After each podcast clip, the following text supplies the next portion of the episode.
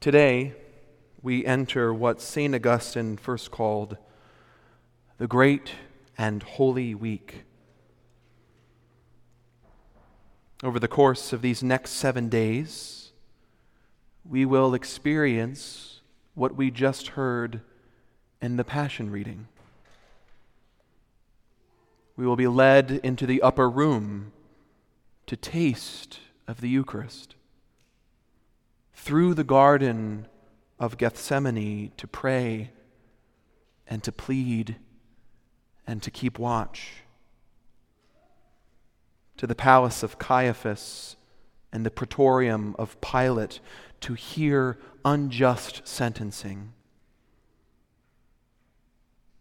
and ultimately to Golgotha, where the ground is saturated by blood and water where the earth shakes and tombs open after our Lord has taken his final gasp of breath. Golgotha, the place of the skull, the place where Jesus' death gives way to life. We cannot get to the events that lay before us, though, without first passing through this day, Palm Sunday, the gate of Holy Week. At the beginning of this Eucharist, we heard about and were assimilated into a Jesus choreographed, prophecy fulfilling parade of palms we encounter Jesus taking a little donkey ride into the city that bid him come and die. A great crowd welcomed him with shouts of praise and acclamation. In fact, St. Matthew writes that the whole city shook because of this celebratory procession. No doubt this welcoming committee had heard of Jesus' miraculous raising of Lazarus, which led them to fulfill the prophecy saying that they would see him as the Son of David. But if you were an outsider looking in, this procession must have been an amusing sight to behold. For a man with such a growing reputation, a donkey and her colt seemed to be a rather unimpressive means of transportation. So surely the Rulers had nothing to worry about. And their guards had no need of backup. Jesus chose to enter Jerusalem in this humble way, but he didn't have to. He could have entered with as much as 12 legions of angels and archangels and the whole company of heaven. With an utterance, he could have leveled the city walls. But he chose not to. Jesus chose the path of humility. This shouldn't surprise us for it's just who Jesus is.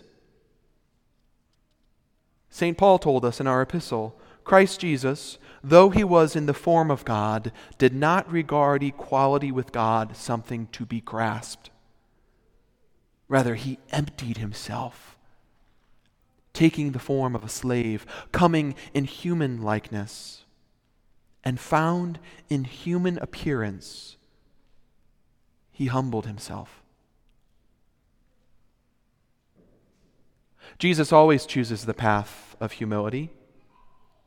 We see it throughout the course of history.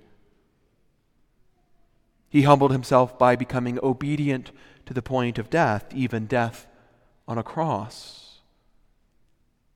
He humbled himself by taking on human flesh through the Blessed Virgin Mary. He humbled himself in the midst of the people Israel by leading them in a pillar of cloud and fire and coming to meet them in a pitched tent. He humbled himself before Elijah, not in the wind, or in an earthquake, or in a fire, but in a still small voice. He humbled himself before Moses in a bush set ablaze, but not consumed.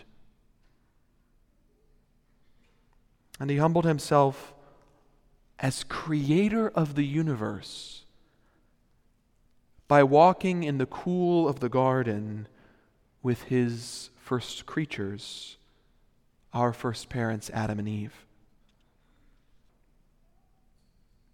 Jesus chose the path of humility for our sake, for yours and for mine.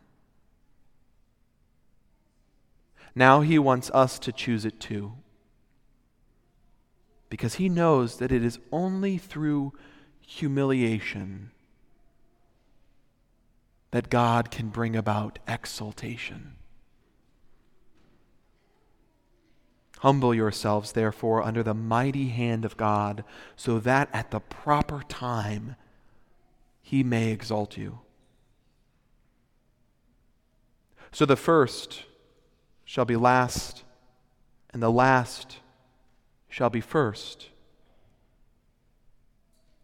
He has brought down the mighty from their thrones and exalted those of humble estate. And here is that word from St. Paul again. He humbled himself, becoming obedient to the point of death, even death on a cross. Because of this, God greatly exalted him and bestowed on him the name which is above every name.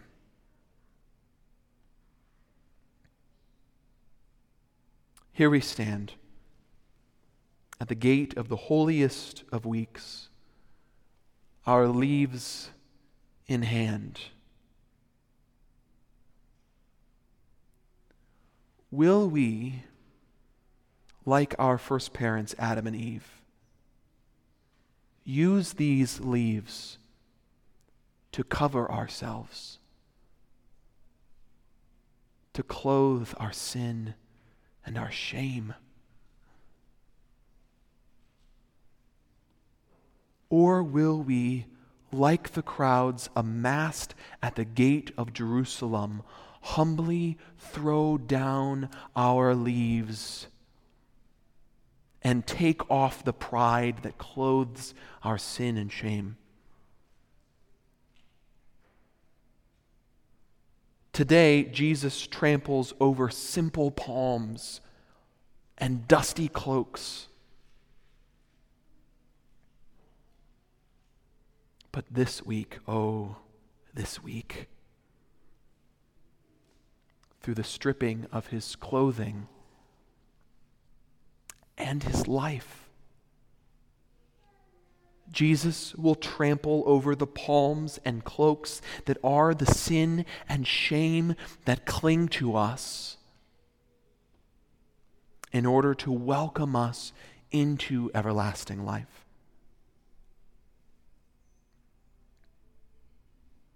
Everything that happens this week, my friends, happens because God loves each and every one of you. He wants to exalt us. So let us humbly enter, following our Savior in silence, waiting and watching, with head and heart bowed to our Lord and our King. In the holy name of Jesus. Amen.